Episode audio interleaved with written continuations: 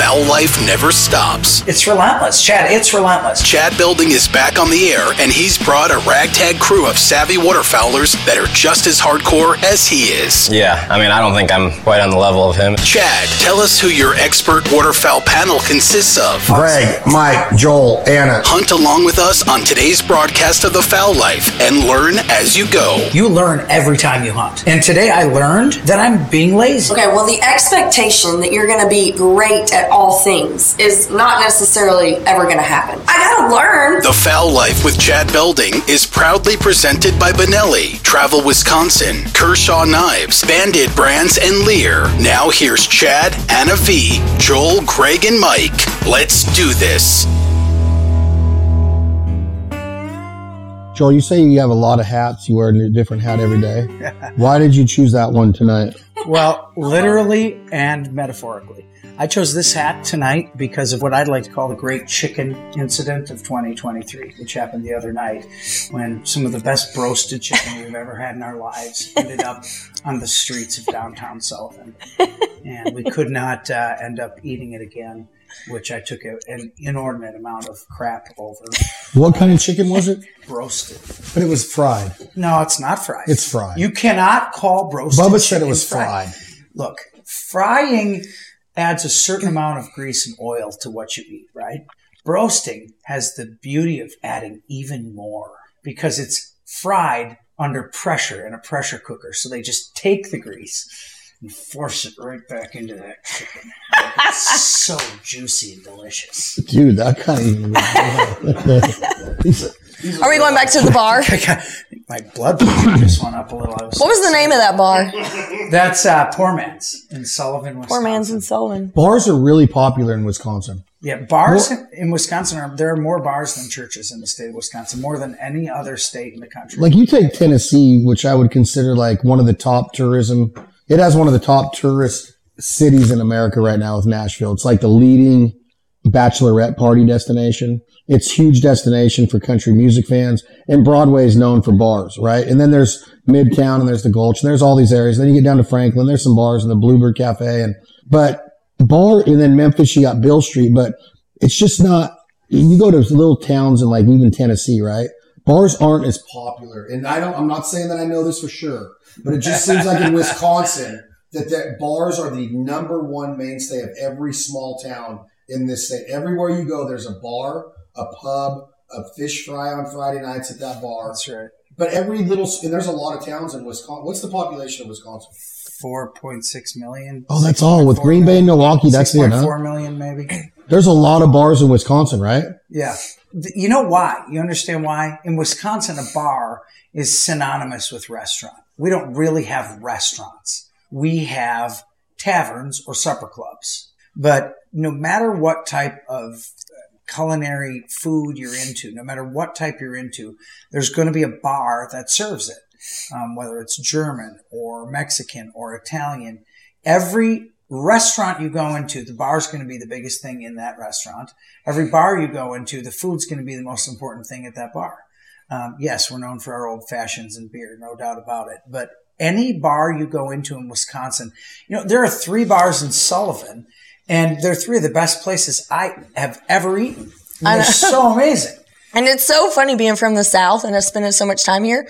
And then Taylor will go back south and she'll say, Oh yeah, we were at the chicken bar or whatever the, The food. the food was Right. that was the best that took us there. And everybody thinks we just hang out at bars, well, but they don't understand that's the heart of the community. Wisconsin's the only state in the nation that you can drink at any age if with, if you're with your parents. That, that's that's almost like there's no way that's true. it's true. So if I'm five years old, I can sit on a bar stool, dad, and drink a Jack and Coke. Theoretically, yes.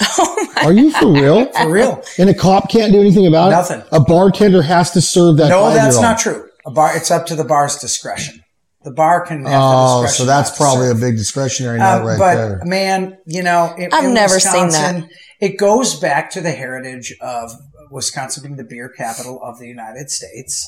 Um, you know, the, the first big beer ever, Miller and Schlitz. You know, Schlitz was the beer that made Milwaukee famous. It goes back to that kind of heritage and almost a European attitude about alcohol. Alcohol's consumed to be part of your meal. It's consumed to celebrate, you know, prosit, cheers, so it's not seen as like, hey, let's get drunk. It's, I guess, only become that, you know, more recently, I think.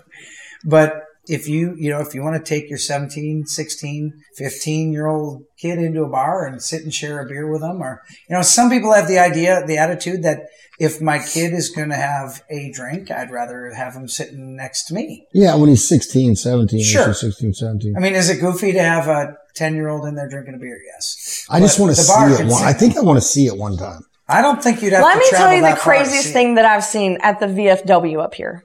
And this is completely opposite of being in the South. The funerals after the you have the church service, everybody has this life celebration, and everybody goes to the bar. And we went to the VFW, and it was like open bar. For a funeral? Yeah, I've Well, never but seen I, anything but like I think it. a lot of people that pass away want that.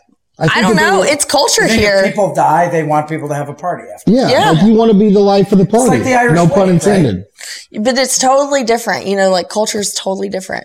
Yeah, in Wisconsin, the bar culture is not like it is in other. I mean, I'll go to other. We'll travel to other states to hunt. And it's interesting because, like, you go to a bar, you're lucky if you can get a frozen pizza or a bag of chips. You know, at ten o'clock at night.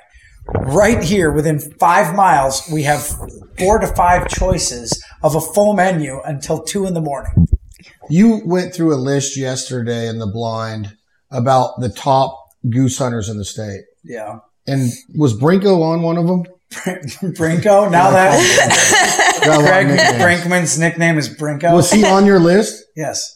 Oh, he's not Mike, on I it. just met Mike. you just met Mike. I just met Mike, but I, gu- I guarantee you, if he hangs out with Brinko, he's killing geese. So I mean, maybe they're not. They may not be killing like clayfish geese, but you did say, don't. Why are you laughing?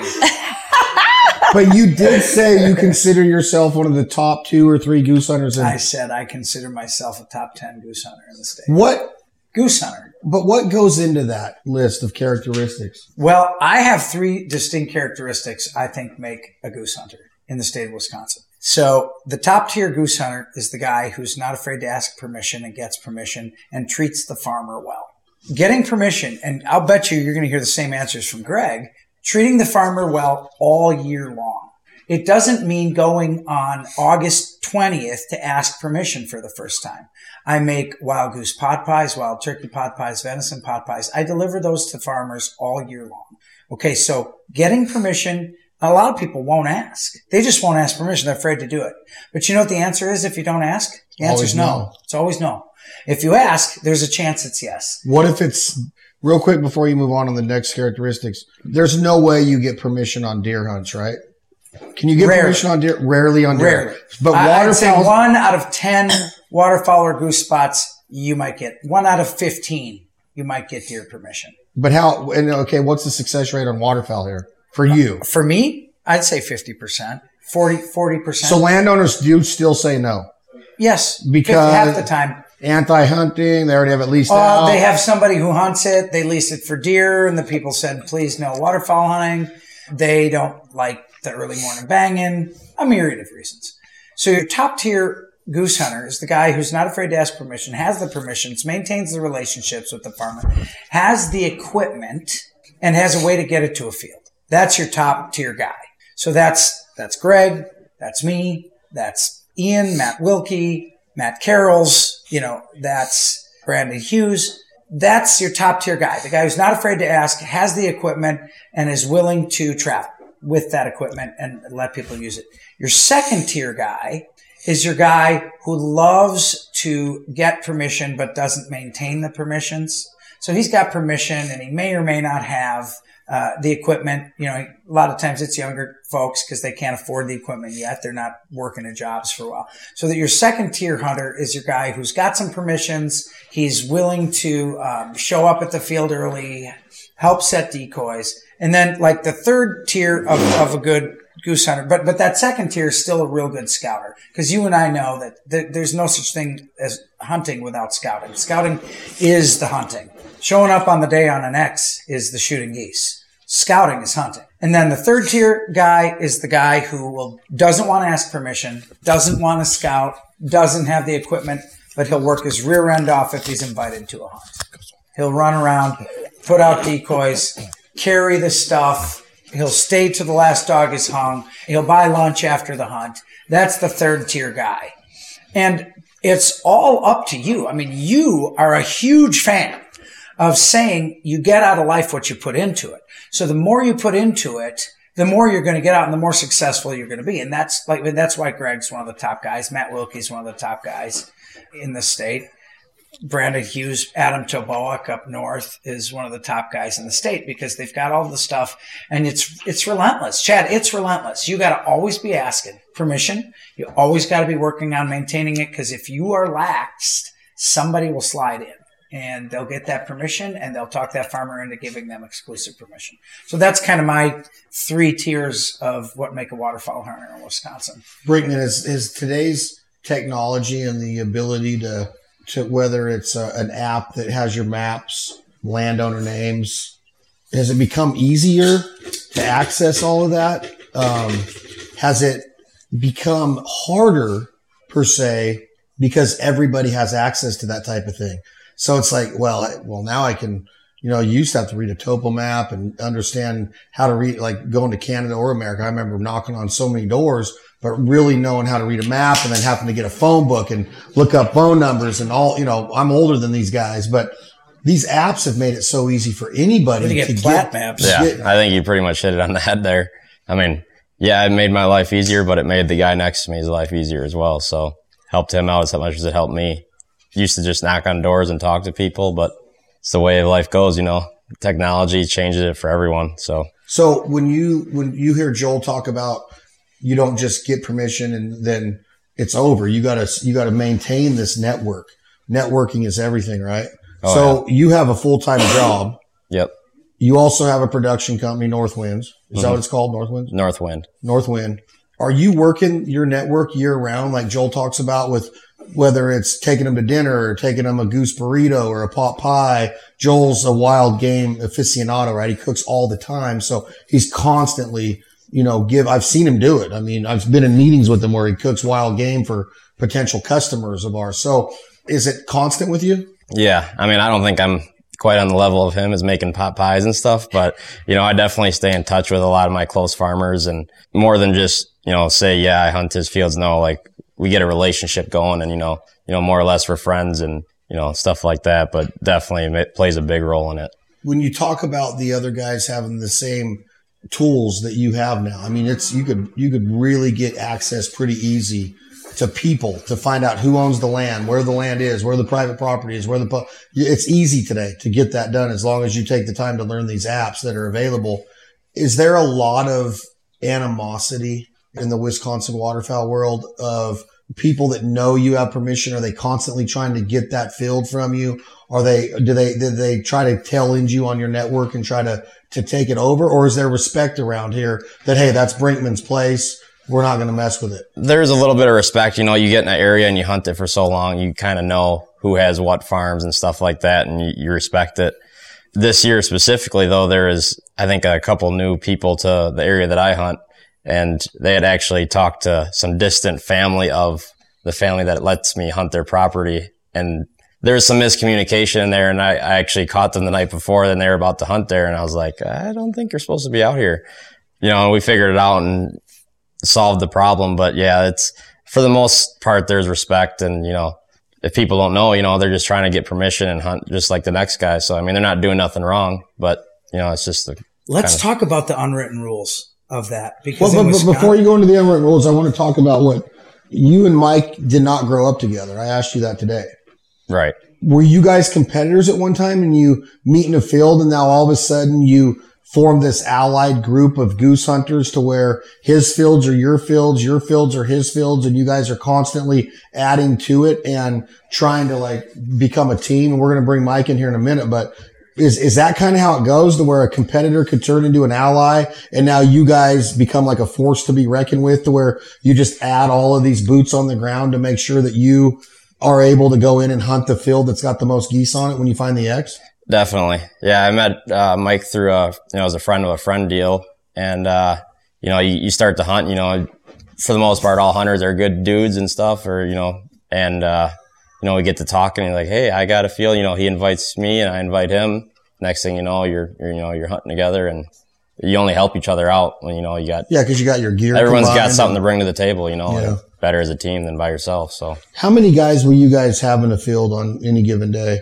nowadays, I think I kind of max out at you know six or seven. Back in my high school days, you know, it's all about you know making the biggest pile, and you know, not gonna lie, you maybe have ten guys out there. I think those days are kind of in the past, honestly. It's good. So kind of brought the group size down and just have a good time with your buddies. All right, Joel. Unwritten rules of Wisconsin goose hunters, top tier goose hunters. I'm really, um, and I'm really curious to see if Greg agrees with me on these because there are, first of all, an ethical code is that you don't step on someone's field. So the most prominent or serious waterfowl hunters, field hunters, and I want to be clear, there's a very specific difference between field hunters and water hunters. Water hunters with their boats, that's a game I don't play in. I don't have a boat. I'm a field hunter, period. I'm also a goose hunter before a duck hunter. It's a longer season, means I get at it more. And ducks are just harder to find and pin down than geese. So, but geese are tougher to hide in than ducks easily. So I would say some of the unwritten rules are even if you can't stand somebody, you will not step on their field.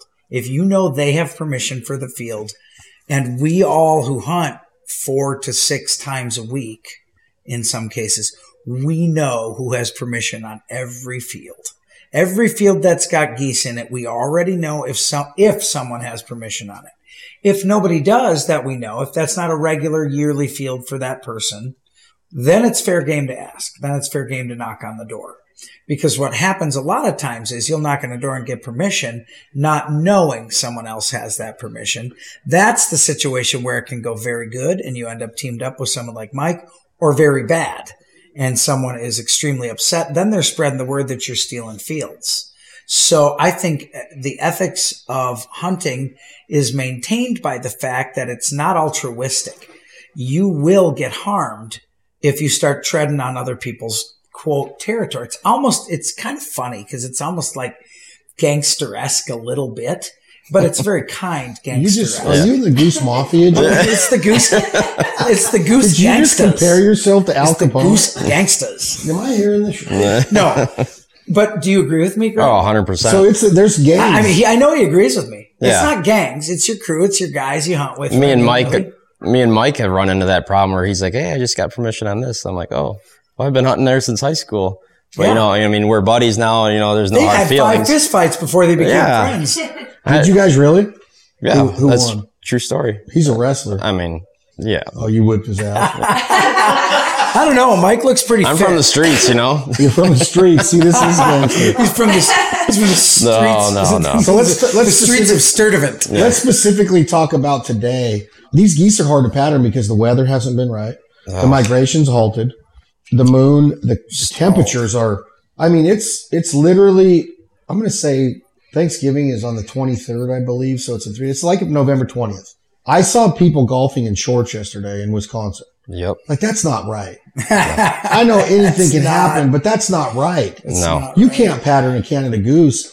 And on top of that, a lot of these geese have been here for a minute Edumacated. edumacated geese. I don't, don't- know what that means. I don't think we've got new birds for hmm, three weeks at least. And I mean, They're that's stalled right now. yeah, that's about as stale as stale gets. And that's that's the thing about doing what we do is that I guess you could assume that wherever we go, we're in them all the time.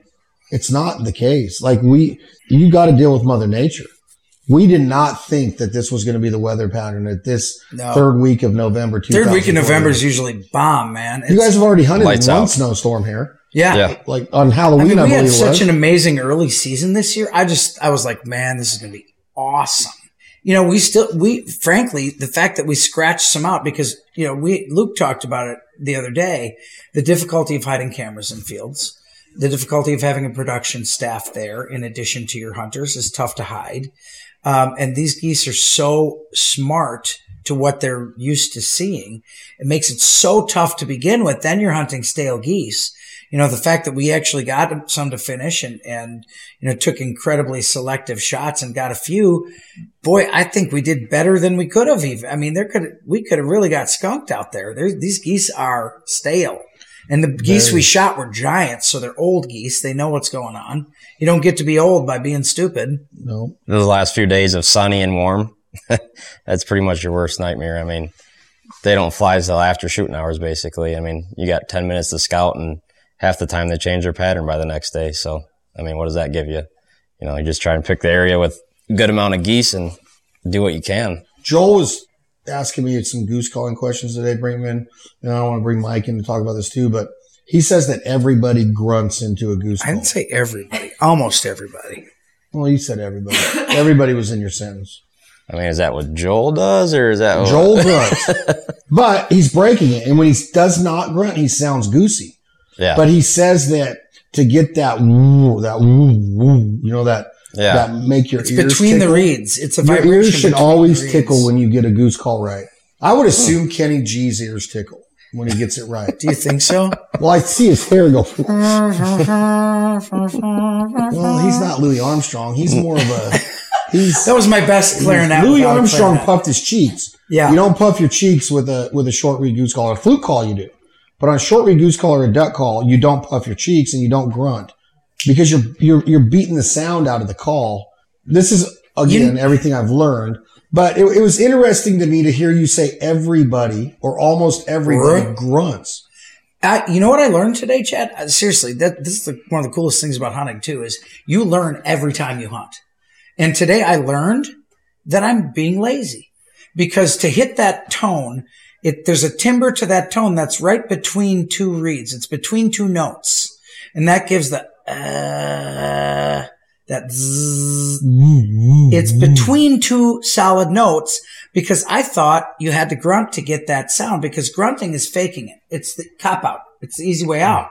You make that sound with pure air because you're sitting right between two notes and those reeds are vibrating against each other and going bzzz, like a bee's wings. Well, there's only one ring. There's only one reed. Well, it's bouncing against the, The tone board. yeah, the tone board. And it's almost like you're vibrating your vocal cords. It's 100% right. If you think about your vocal cords, and I always tell people when you present air correctly into a duck or a goose call, I'm looking around because I was looking for Kleenex.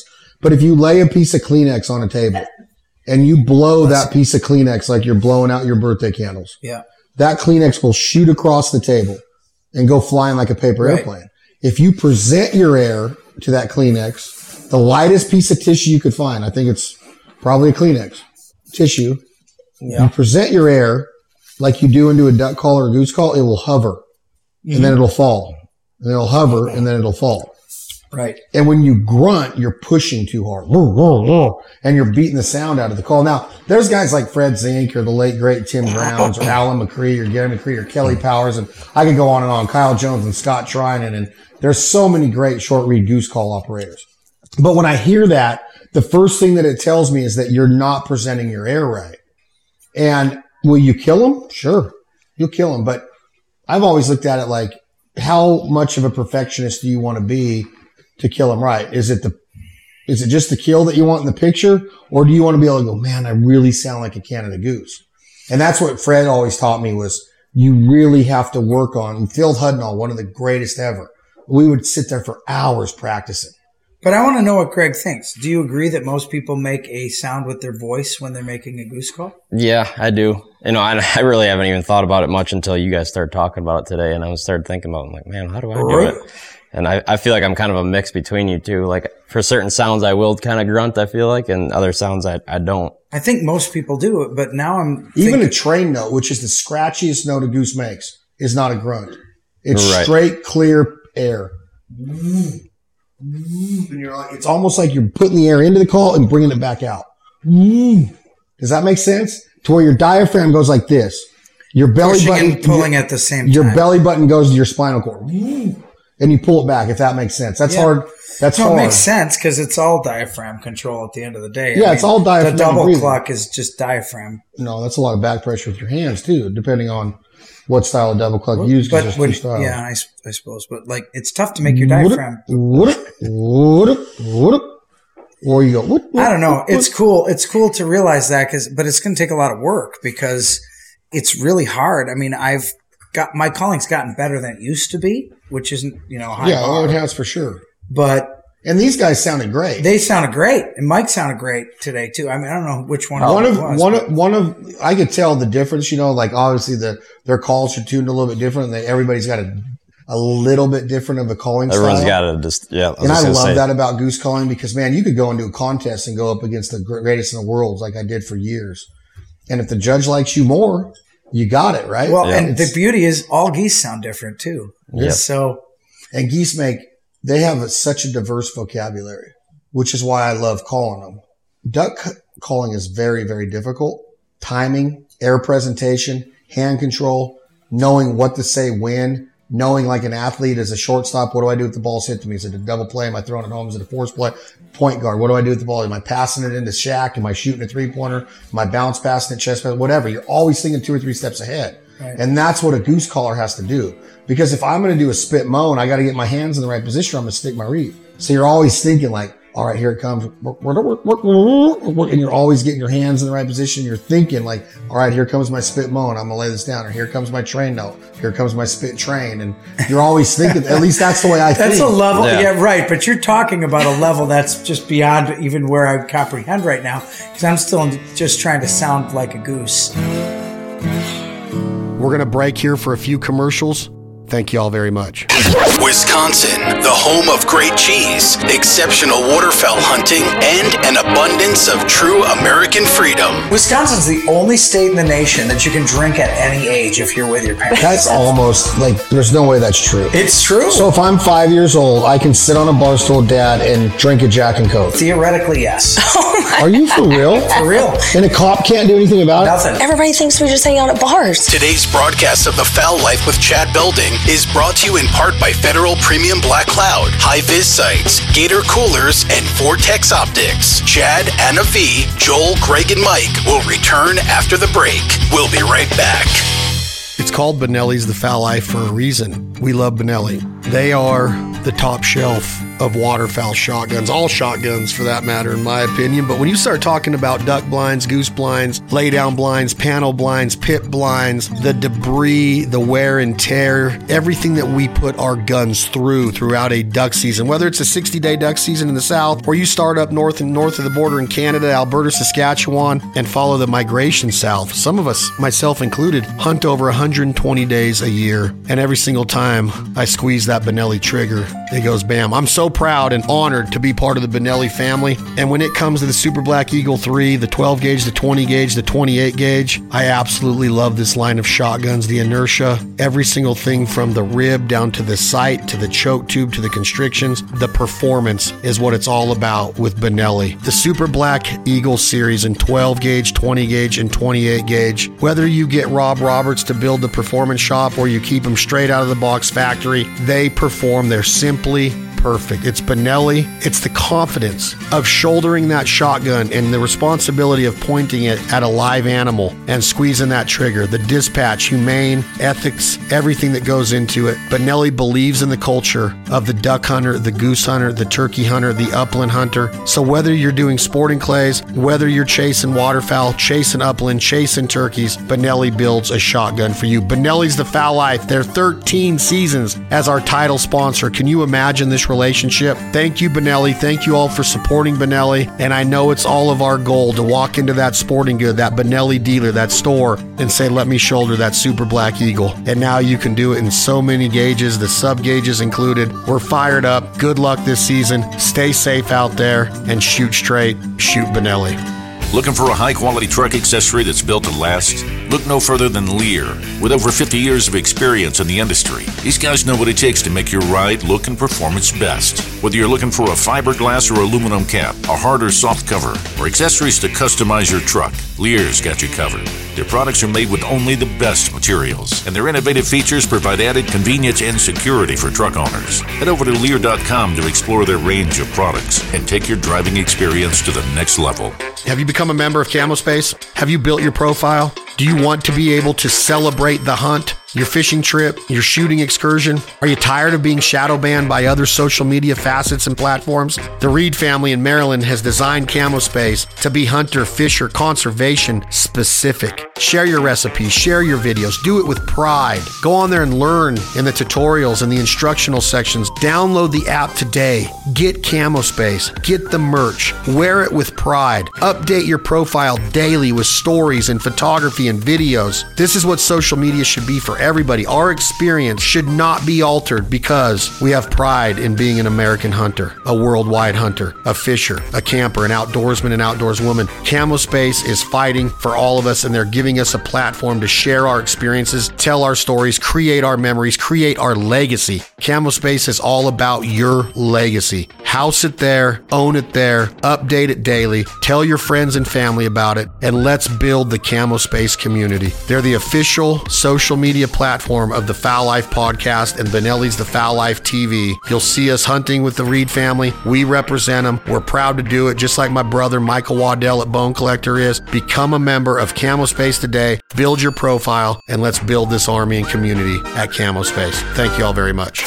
The Foul Life is back from the break, so the fun can continue. I mean, we sat in the blind, we had fun, we joked, we picked on Joel all afternoon. I mean, we laughed till I about pee my pants. Remember, hunting is even more fun when you share it with others and help pass along our American hunting heritage. The biggest issue for women about getting started in the outdoors is fear, and it's usually fear of the unknown. Well, I'm not claiming to know anything, so who cares if I screw up? This action packed Badger State Waterfowling podcast is powered by Avery Outdoors, Greenhead Gear Decoys, Jargon Game Calls, American Almond Beef, and Corning Ford. Now back to Chad, Anna V, Joel, Greg, Mike, and the show. Anna, what is intimidating about game calling to you? Because you've come from the upland world. What is intimidating about waterfowl hunting? And I know that you're a great shotgunner. I know you know your way around a dog. I know that you have ambition to become a great waterfowler. But you have a, I, I, you have a couple issues, in my opinion, and they're- these two issues are this. And Joel can attest to this as a waterfowler that got into it later in life. The calling is one that you struggle with that you're like, do I want to put the time in to become it? I want to, but then you get frustrated because you're so used to being good at things that when something new comes, you're like, just teach me in private. Just don't embarrass me in front of you. And then the other one is with quail hunting or grouse hunting or pheasant hunting, you're moving all the time. You're watching your dog and there's, there's even when the birds aren't plentiful, you're in the action because you're walking, you're watching, and you might go through a two hour lull in a goose hunt to where, what are they doing? The sun's out. They're, they're flying later. They might be sitting and con- reserving body heat. So like you're learning all this right now.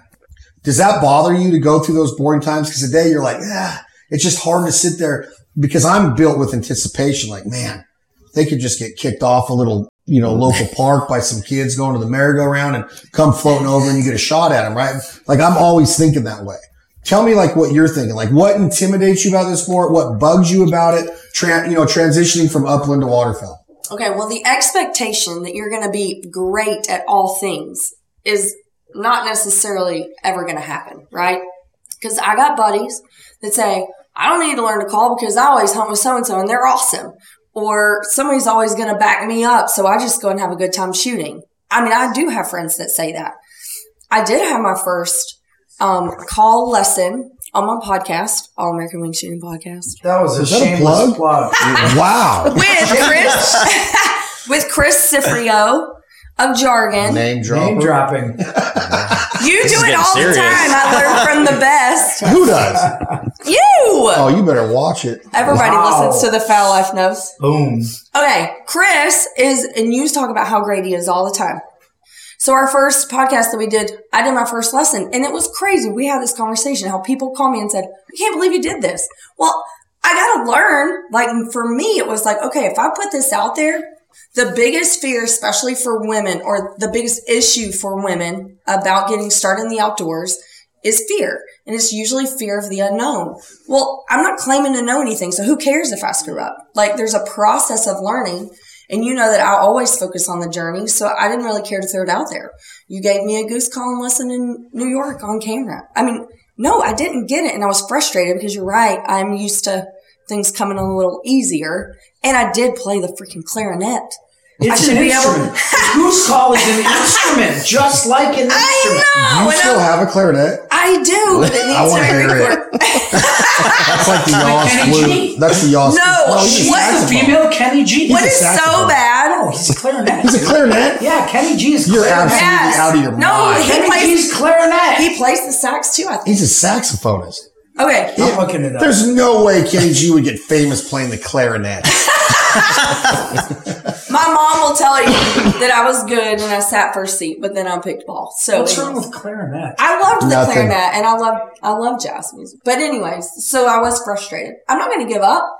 I'll keep doing it. I think it is so cool. I love that. But did, did, did it bug you today that we went through some lulls about like when you get into a situation like this, you might look over there and go, hey, that ditch has got more brush in it. There might be some grouse over there. Let's go try that ditch. Well, we're like, we can't just pick up and move our operation. I don't know because at the end of the day, when you've walked 10 miles and, and you've like only seen birds, that's kind of a hard, a hard evening. I mean, we sat in the blind. We had fun. We joked. We picked on Joel all afternoon. I mean, we laughed Whoa. till I about peed my pants. What do you mean? I caught some shade too. Hey, every picture of Kenny G here has a clarinet. Are you What? for real? Yeah. I would have bet I money thought on it was that. this. Oh, look at that. What instrument does Kenny G play regularly? Yeah, did you Google Kenny G and a clarinet? he totally The did. two instruments that Kenny G plays are the saxophone and the alto saxophone, it says on Google. That's an alto sax. It's not a clarinet. Okay. I just Googled Kenny G. The first picture is him with a clarinet. That might, Oh, It that's an might old be an picture. alto sax. Let me see. It's an alto that is sax. a clarinet. I don't even know what you guys are talking That's a about at this clarinet, point. bro. no, it's not. It's brass. That's a clarinet. No, it's not. Clarinets are, are Clarinets black. are straight and, And they're long, and they're forked. black. That's a clarinet. That's an alto sax. It's way too big. That is not a saxophone. Does see the barrel at the end? What instruments I have does a minor Kenny G degree in play? music. That is a clarinet. Let me see. I played it. Saxophone and alto sax. Lewis, what instrument does that's Kenny an G alto play? sax. You know? Uh, he plays the sax. See, and he's a, Whoa! he's a pianist. And You don't have to- you don't have to And she swear. plays her pants. He's a So, pianist. He goes, "Right, you gotta play before you leave. This dude can Oh. break the piano. Yeah, he's awesome. He's like a modern day uh, Dude Beethoven. is awesome. So, Greg, when you let me ask Mike this, Mike, when you were your girlfriend and your wives are up here, your girlfriend, your wife, Brinkman, when you show up to a field like you did today and there's a girl in the blind, you guys are in your twenties, right? He's 30. Oh, older. Yeah, I'm did 30. y'all judge me? Do you No. do you look at it like, ugh, you know, can't be a guy, can't do the dude jokes, can't be the locker room locker room talk? Do you look at it as what is she doing here? Like, how do you guys process women in the outdoors at your age right now? Do your girls hunt?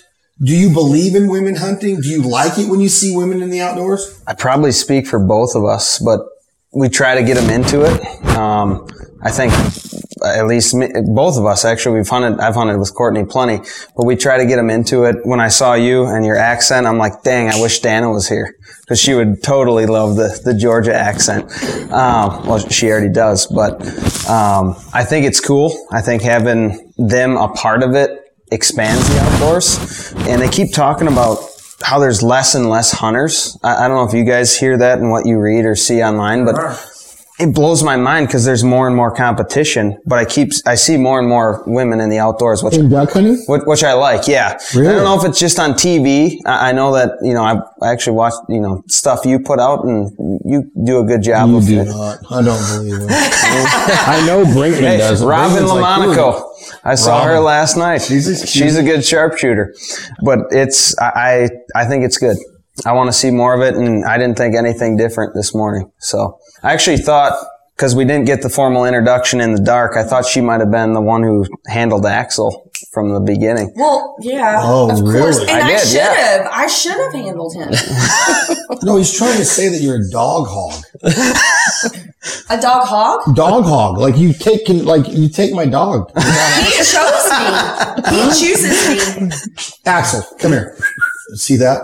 Nope. Yep. Oh, look at that hesitation. Oh, Do I have to go? Axel had like a thousand yard retrieve today. To be he's a honest, little with you, tired like, right now. and that's Solid what's so 350. funny that you say that because I am um, probably a better shooter than a dog handler, but I would choose the dogs every day. Me too. Was that retrieve impressive today though? Like That was good. You guys had a lot. Like that's a that's a That was out there. and I'm an average handler. Our trainer Brad Arrington at Mossy Pond will tell you that. Um, but I was way short of where that goose was. Yeah, it was And deceiving. I was like where- had him in the vicinity. And then you guys were like, no, he's more right. He's at 1230 and all this stuff. And I'm like, you know, like I was trying to figure out where he was and I knew I was kind of right where I had him in the area and then he went right back there. and found, and you guys were right. He was stone dead. We lunged him and he went down like a ton of bricks. But give me your, Mike, give me your top five in order. Why do you waterfowl hunt? Like what, and and what I mean is like the aspects of calling, decoying, scouting, da da da da da. da. What, why do you do it? Man, that's a very opinionated question. Kind of. It is, because everyone's going to be different. I do it for th- the spectacle. I think everyone does it for that. But when when you're at the bottom of 2,000 mallards coming into you, and there's 10 mojos in front of you, and they're landing eight feet in front of you, I think the spectacle is number one. Number two is the people around you. For me, the camaraderie. The camaraderie. I would say number three would be the dogs.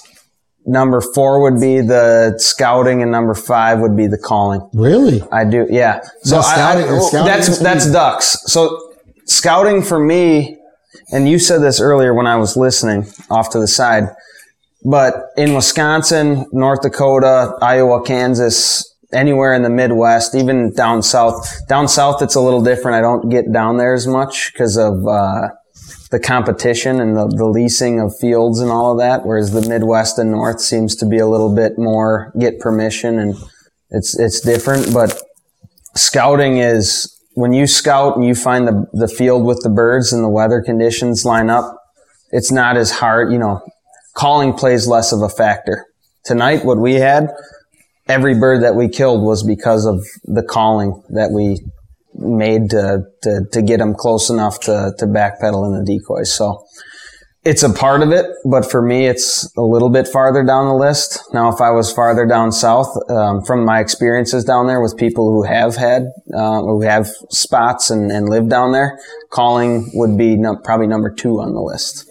Um, other than the spectacle, dog, that's hard to get the dog though. The, the calling might fall beneath the dog. You're right in the South, like Arkansas is an audio state.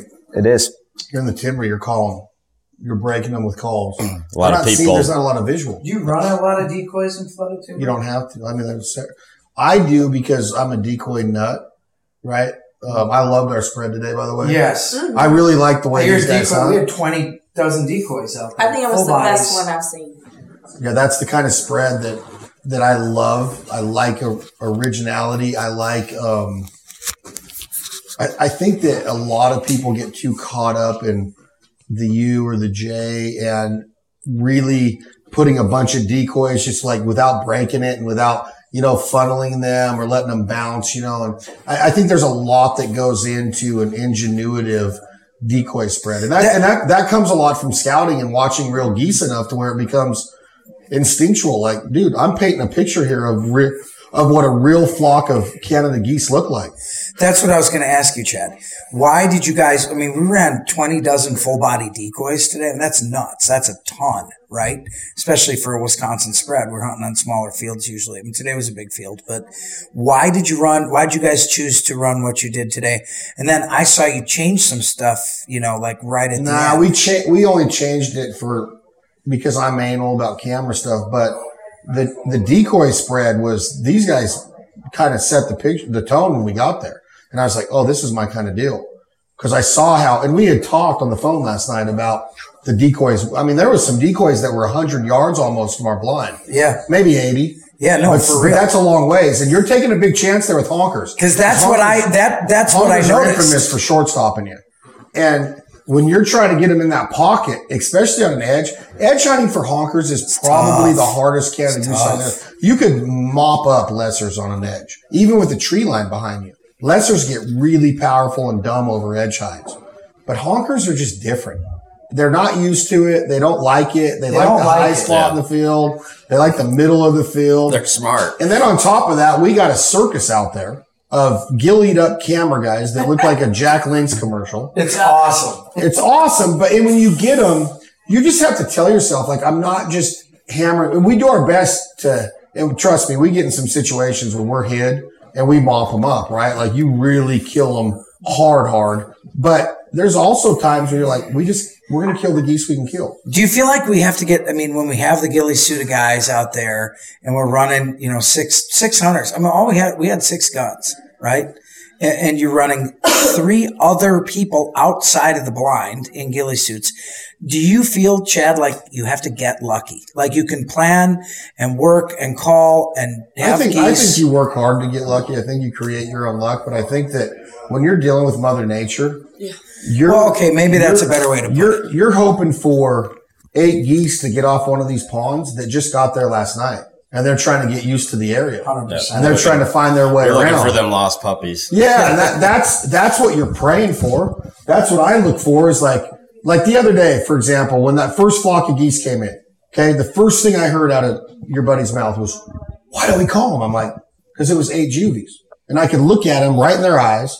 I wasn't going to kill them. It's just the way my mind works. Like we could have mopped them up, and it probably would have been pretty on camera, but they were all really, really, really young geese, and I didn't feel like ending their lives. Like if it was snow geese, oh yeah, we probably would have had fun. But Canada geese are, oh, how can I put this? My, my good friend Nick McNamara says it's best. They are not snow geese. No disrespect. These are Canada geese. These are freaking precious animals. Well, they were these near extinction these, here. these are the brought 'em baddest back. ass animals on, like these are the coyote of the goose world. No doubt. they are an awesome, and I'm not saying that snow geese aren't smart because they are. They live until they're 30. But man, dude, people live for the juvies in snow goose season in the spring. They want those juvies because they leave late.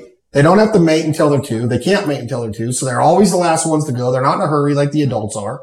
And people look forward to killing them young geese. I want, I, I looked at those geese. I'm like, man, I want to, I want to get some mature geese and we killed some mature geese. some giants. Like, Giants. I'm talking like they had to be 20 pound geese. like 100. I thought they were like 100 pounds. At 150 pounds. 150 pound well, you had, geese. they were about 100 pounds, and you were bench pressing four at a time with each hand. So I did bench press Ann, and she weighed in. At, she weighed in at a buck nineteen, babe. Wow, buck nineteen. Oh, Is he he really just doing became that my favorite person. Joel was it impressive though? He Feet was- up, it prone. was impressive. When did this happen? He literally We have it bench on pressed. video. It's for real. He literally bench, pre- bench pressed Anna V in the middle of the field. and I five had times. waiters on. Five That's times awesome. with my feet up in the air and prone, just and she stayed like a gymnast on my arms. She was doing the what the kids call the plank. The plank. Yeah. That's I was why you have no planking. sleeves, It's and, hard and for he's you got as it is sleeves him. on. Oh, I I, don't know. I I'm should sure wear it's way sleeves. I harder don't than wear you. s- I don't wear He sleeves couldn't. because he I'm a could not. He trendsetter. could not bench press me. Right, babe? Oh, that's my word. Trendsetter. I could bench press you. Not a chance. How much you weigh? Two seventy. You're a jerk. How much? Such a jerk. How much? Two thirty-five. Your ass is eight feet out of freaking socket. There ain't no way. Swear to God. I was gonna say two eighteen. No. No. I do carry my weight well, and muscle weighs more than fat. So It does. yeah, and I got a, I got a big mus- muscle head. I had I had a blast today. I had a blast this whole week. This whole week. Let's let's talk. Let's just name the things Joel, we nailed- did. he nailed this. We week did out. things that Like, it's- local Wisconsinians. What do they call Wisconsinites? Wisconsinites. Oh wow, that's pretty good of me. I'm a I'm a adopted son of the South, and now I'm an adopted Wisconsinite. This is what we did this week. Night one. I'm gonna try to remember. Then you correct me if I'm wrong. Well, all right, I'm going to try to remember because I remember. it was No, but a just whirlwind. correct me if I'm Holy wrong. I remember. I'm gonna remember it because All right. because I sometimes I think my memory's gone because there's too much in my head. Yeah, you don't slow down. ever. But night one, we got here, unpacked, and we went to a chicken, a broasted, ro- broasted chicken bar, broasted. broasted chicken bar. Poor man. It's, it's not. It's poor We man's- wouldn't call it a broasted chicken bar. We'd just call it a bar that has awesome broasted chicken. Yeah, it's a broasted chicken bar. But we always ate chicken we on just the saw the Sundays. bar. It was called. It was just call it called. a Poor, bar. Poor man's it was called Poor Man, in Sullivan. and it was awesome. Cool place. We got to do spit wads through the bartender's hoopty hoops. The bartender had gauges in his ears, Hoopty hoops. and he said we could get fifty percent off all drinks and broasted chicken if we could get spitwads through his gauges. Two Hawaiian girls walked in and hula hooped in his ears. Am I lying? Absolutely, you're lying. Next morning we wake up, we set up Hold on on, that night didn't end. Where didn't we go to the other place? Concord Inn. yeah, we went to Concord Wait, wait, Inn We Concord went Inn. down to Concord Inn and played pool tabs and darts. and darts, and I And- mopped up everybody. Did I mop up everybody? Yes. I would have won the worlds that night. I couldn't just. You just won because I'm I a was so athlete. tired. Lefty. a freaking tire. My I used to He be good at twisted me darts. around the floor. Yes, I swung down to yes. the end I because I danced got with my those wife there. I danced We with my had wife. so much fun. Becky danced even. So then the next morning we wake up, we set up on a cornfield, and it was a tough hunt, tough hide, tough, tough weather, just local geese, kind of like what we faced today. And then we leave there and we go to the glass we went to Silver and Lewis Cheese Silver Factory. Loose Cheese Curd Factory, and I made cheese curds, cut them, all bagged them, three Homemade Munster cheese curds. and we got yeah, we to did. fry them right there and eat them. It Then we was left so there and we went to delightful. Kramer's. Then we went to Cheese Shop, Kramer's Kramer's Dairy in Watertown. which was amazing in Wisconsin. And we shopped. We shopped and got cheese, and we, ate got salami cheese, yeah. and had a beer. What'd you buy? I bought um, Bloody Mary cheese spread, pork Buffalo cheese spread and buffalo pork. cheese spread, and we got one more. Oh, The buffalo was the best. the apricot honey, which is like their Ooh, all-time favorite. I The like buffalo that. was the best, No, no. hands down. If it was right wing, maybe. But oh my goodness! I just like Then it. I'm sorry. no, sit- So then that I we like leave that much. Kramer's. Dude, I thought I was going to remember. I was only going to go after the highlights. Okay.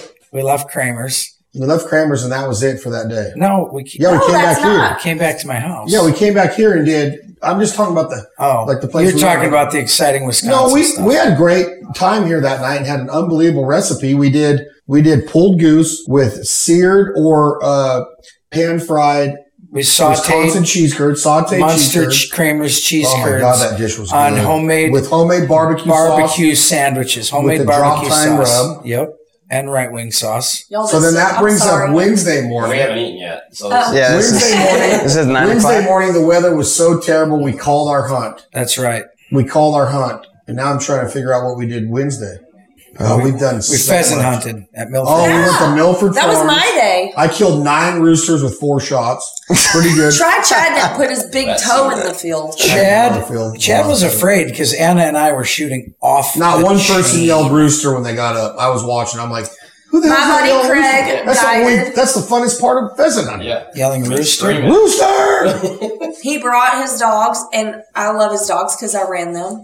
Yeah, Back that, in that the day. was. then we went super back fun. up to the clubhouse and cleaned the geese. Oh my Or God. cleaned the pheasant. Yeah. Yeah. Then they made pheasant poppers for us. I went into the kitchen So and Bacon Joel and no cream coached me. cheese. We made That's fresh that should be a topic on here. pheasant poppers. Ask the people if they want cream cheese in their poppers. Well, People that live in their mom's Chad hates basement are cream going to be cheese. right there. eating cream I Chad would love to know. Hates cream cheese. Cream cheese is the best part Cream- of he poppers. thinks cream cheese is the bastard stepchild of cheese. I can't even smell it. It's not cheese. It's gross. it's, it's really flavored. not. it feels cheese. weird in your mouth. I love it. People from Wisconsin, I like it. people from Wisconsin that have the access to cheese y'all do should never utter the words that cream cheese is awesome because it is not awesome. Okay, Greg, say it. Moving on, or he'll be here for ten minutes. What did we do next? Next, we left we left Milford Hills, and that was Wednesday. We left there pretty early, so there was something Wednesday night. We had the dinner. We had the what dinner? No, that was No, Friday that night. was Friday Oh, I went to the night. We supper club. hold on. Did, is that when we went to the radio show? Oh yeah, the radio we left show. Milford Hills and had to go drove all to the way Waukesha. to Waukesha to do We raised were in Raised in Wisco. Wisco. Wisco. Radio show. Oh. Raised in my gosh. Wisco. Okay, with Joel, tell Joel me when that Clayfish comes and on. Danielle Fairman. Where are you listening to? Broadcast live on your civic media stations throughout the great state of Wisconsin and And then, every major and then market. we went left there and went There's to my Pacific shameless Catch plug. It's a great show. and ate y'all. Asian food. oh, that's right. We Oh, went to that was Pacific so good. Bistro, Pacific Bistro. had sushi and hibachi. that was amazing. Amazing. So that was Wednesday night. And then Drove home, Thursday, took a nap, and went where? Thursday morning, we hunted the river system uh, on the low hunt. River system on the low front and pounded them. We could have pounded them if I'd have shot the juvies, but too many geese came at once. oh my gosh, it was insane. had 'em. It It was was so insane. beautiful. There was a thousand geese over our head at one time, and they were oh yeah. they were maple leafing and cupped in 10 yards in front of us. And we And that just was with our watched. friend Jack. And Jack, thank you. He's not here tonight. He's Jack told me he's coming. Lovecar. He stood He, had us a- up. he had a business meeting. Jack's a tonight good at dude. He seven. ate at the. He ate at the. He was on the radio show the night before and ate at the bistro. Yep. So then we did that, and then Thursday we drove back here. Yes. And what we do? God, we've done a lot. Hold on. We, uh, Oh, we Thursday, went to the sub. No, supper club is Friday. What we do Thursday? Supper Club was Thursday night. Did Friday. we not eat here? No, that was last night. Wow. No, we went back to Concord. It's a bl- it's starting to be. a bl- Yeah, we went back to Concord Inn. We did. We shut down Yes. Concord Inn. You Yes, don't we remember did. that? oh, that Yes, was we when talking to did. the high kicks. Tom did the high kicks. No, yeah. that was after the supper club. oh, that was after supper club. Gosh, man, we it's can't a remember. blur. Friday, we hunted that loaf again. No, No. we took Friday off. Friday morning. Wait a minute. We shouldn't even talk about this anymore. We don't even remember. We We've don't done even remember. It much. was so busy. We don't even. But the supper club. we But the can't supper skip that. club, the Bark River Lanes. The Barker Lanes, guys. If you go In to the Rome. Barker Lanes, you got to go there for this fish fry. It's unreal. The frog legs. Frog legs. They, They I had think they duck did that just for risotto. us. We bowled. They got six lanes of bowling. They had duck risotto. I smoked. It brother. was insanely It was delicious. so Man, good. it was they, my- they had cod two ways, beer battered and Oh my breaded. god, it was so good. I, I like to call it the oh Was it my what? cod. And then we went back to the Concord Inn after that. And Tom did a high kick competition with a local cheerleader to ACDC Thunderstruck and Wow. won with karate kung fu kick highs. He was It kicking. was hilarious. Dude, we got the video. It is hilarious. So Tom spent like 50 bucks in the jukebox. And we were just going to go there for one last hoorah, shut the town down because we loved Sullivan. Well, we're over there just jamming and singing our songs. And this lady walks up and she was like, when I come here, I do a high kick kickoff. And, and she was talking to Bubba. And Bubba's like, I'm doing no kickoff. Tom strutted right in the, I'll take one for the team. Guys, Tom is an athlete. That dude's an Olympic skier. I'm struggling to picture that. It was. let me oh, we show have you it the on video. video. Is this We going to have be it on the episode? yeah, we're gonna put it on there. So then, so then Saturday we go back and hunt another loaf, and it didn't pay off. Did not pay off. We we've been struggling. We did not pay off on that hunt. We killed one goose, but we had a blast. This That was, was yesterday. This was yesterday. That was just. Then we cooked an unbelievable dinner at Joel's. Joel, did we not? It was phenomenal. We went to Piggly Wiggly, Oh, yeah. which is just fun to say.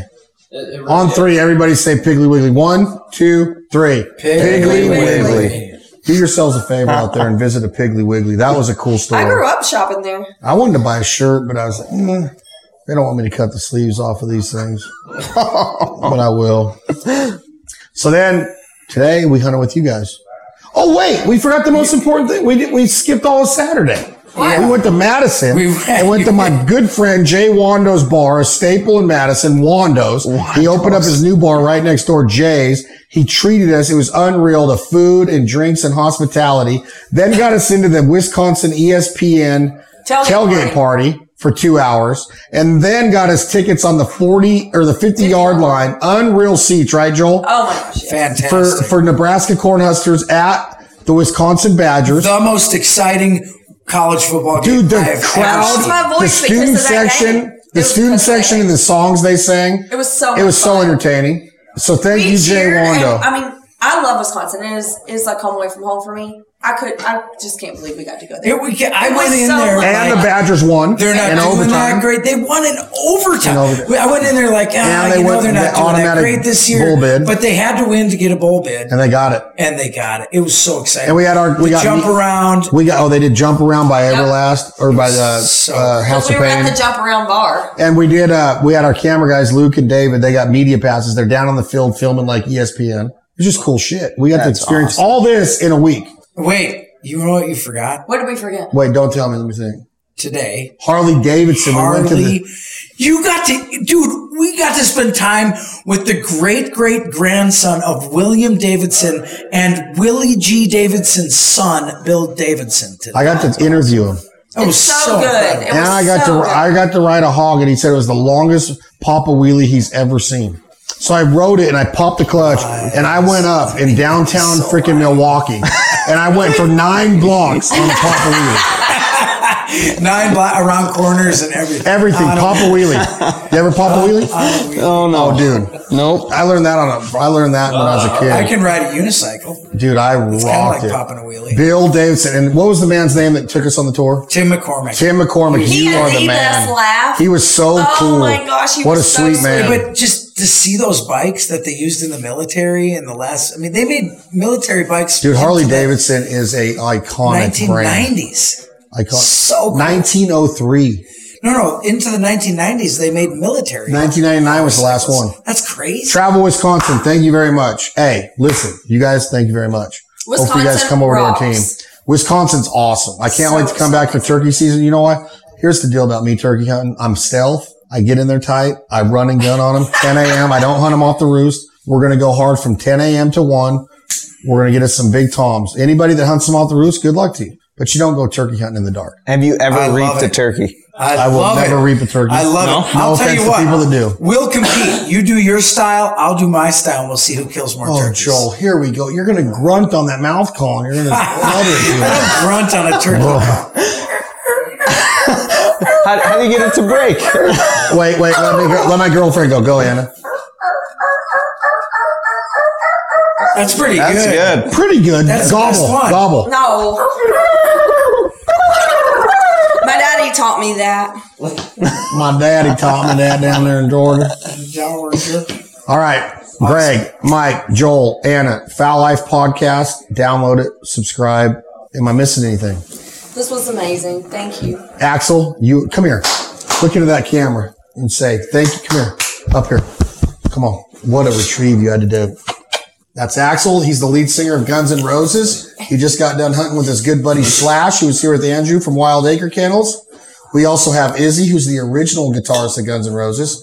And we have a great yellow lab named Duff, who's the original bass player of Guns N' Roses. Was Duff unbelievable? Oh, you weren't in Canada with me. He, I, He Duff, picked Duff over- was he- in New York. No, he picked up 700, over 700 birds in Canada. He was on a mission. Let's eat. Let's eat duck fajitas. We're going to go eat duck fajitas. We're going to finish up strong tonight. Pheasant, pheasant, duck fajitas, and um, fresh uh, deer backstrap. Brinkman, you got any closing words? And you better be like solidarity. Like this has to be some type of, of advice. You got a microphone? Here you go. Just talk into that. This is Greg Brinkman. This guy is considered by the great Brinko. Joe Clayfish, Brinko. Great golf. He is considered one of the top three goose hunters in the world of all time by Joel Clayfish. Is that right? I think I said Man, mistake. but you really got to stop putting me up on a pedestal like that. high, with high expectations comes higher expectations. Anything to say to close this out? Let's go eat. I got nothing. You put me on the spot Mike, like anything that. to say? You got a mic on? Oh, I had a good time. Do you have a mic Yeah, Uh, I don't. No, There it I do. is. Thanks for coming. We had a great time hunting with Did you you. like that Jack Daniels rye single barrel tonight? We're gonna go have some more. Of You that. want one? Yeah. Joel, any closing words? Uh, thanks for being in Wisconsin. I love it. It's awesome. And do you want to? Do you Thank want to? you, Joel. Do you want to thank me for the vest you're wearing that you stole? I want to thank you for the vest that you gave me. That also. you stole. Pick some I better can't weather steal it next if you time. gave it to Joel is Anna V one of your favorite people? Yes. Is she beautiful? Oh my Watch what you gosh. say. Watch what Is you she say, beautiful? Joel. Watch what you just I heard you whispering that today in the All I have blind. to say is Anna B and me next to each other. That's a magazine cover right there. All right, that's all. Wow. All I'm saying. All right, we're done. Your your boyfriends and husbands are embarrassing. Modern technology has changed the way we hunt, but nothing will trump boots on the ground, making real connections. Today's technology, an app that has your maps, landowner names, has it become easier? I think you pretty much hit it on the head there. Yeah, it made my life easier, but it made the guy next to me's life easier as well. So used to just knock on doors and talk to people, but it's the way life goes, you know. Technology changes it for everyone. Networking is everything, right? Big shout out to Yukonuba for fueling our hard-working dogs, and to Jack Links for the incredible mid-hunt jerky break. Chad, Anna V, Joel, Greg, and Mike will be right back. Don't go anywhere. We travel a lot.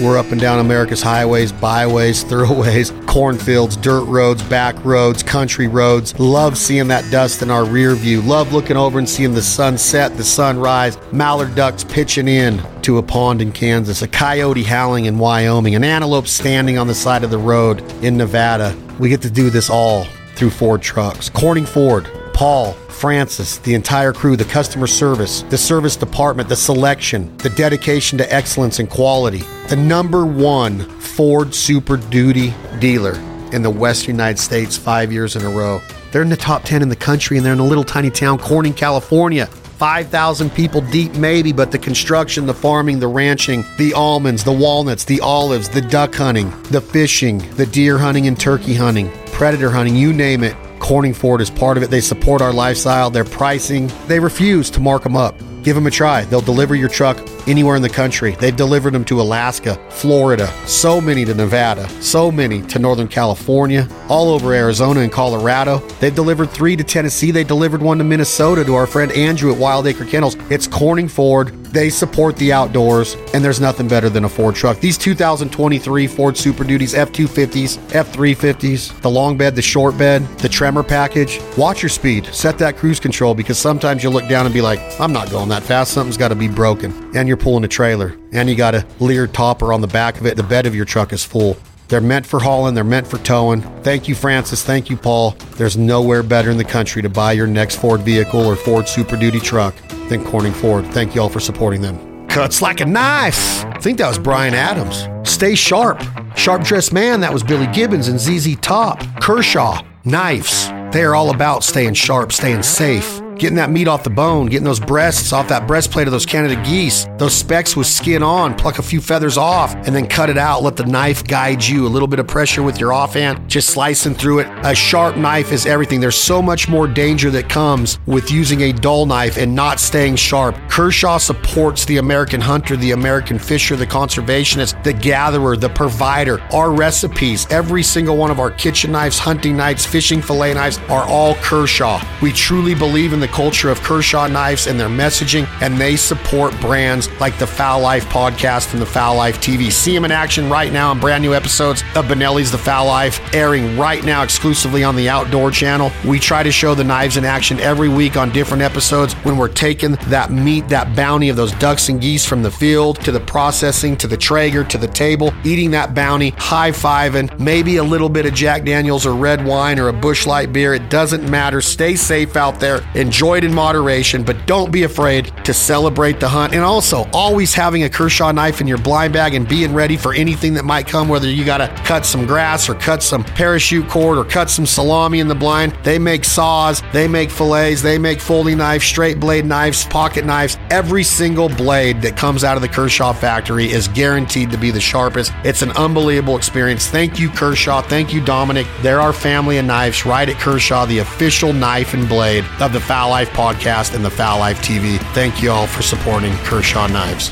Safari Club International, first for hunters. That's not just a slogan. They're on Capitol Hill, lobbyists, lawyers, attorneys fighting for hunters' rights across this world. I talk to the president and CEO, Laird Hamberlin, all the time, and it blows my mind to understand his traveling schedule as he represents Safari Club International in so many different facets meetings, organizations, banquets, you name it. Every single thing that this man is doing with his crew and team, Ben Cassidy, Chris Lacavicia, it is amazing to see the work being done behind the scenes by Safari Club International. And if you don't think that hunting rights need to be fought for, then you haven't watched the news, you haven't been well read, you haven't been paying attention. Get your head out of the sand and pay attention what's going on in our country, let alone the world right now. And Safari Club International is fighting for our rights every single day. So become a member, join them, attend a banquet, attend the national convention. Late January 2024, Nashville, Tennessee, Music City, USA. The Safari Club International Convention will be back. It was bigger than better last year, and it's going to be bigger and better again this year. I'm telling you, we cannot take our hunting rights for granted. We need Safari Club International fighting for our rights behind the scenes every single day. So when you're watching that sunrise or your dog swim back with a mouthful of mallard feathers, watching those big honkers descend or that whitetail get underneath your tree stand. Squirrel hunters, I don't care what you hunt, I don't care what species, and I don't care where. I don't care what tactic. Safari Club International is fighting for our rights. Get involved. Become a life member if you can, a yearly member for sure. And again, we are proud members, life members of Safari Club International. We truly believe in their message and their fight, and we are going to fight right alongside with them. Thank you, SCI, First for Hunters. That's a wrap on another fantastic episode of The Foul Life with Chad Belding. All right, Greg, Mike, Joel, Anna, Foul Life Podcast. Download it, subscribe. Listen to every episode of The Foul Life with Chad Belding on SoundCloud, iHeart, Spotify, and thefoullife.com or your favorite streaming platform. Hunt hard, be a provider, and live the foul life.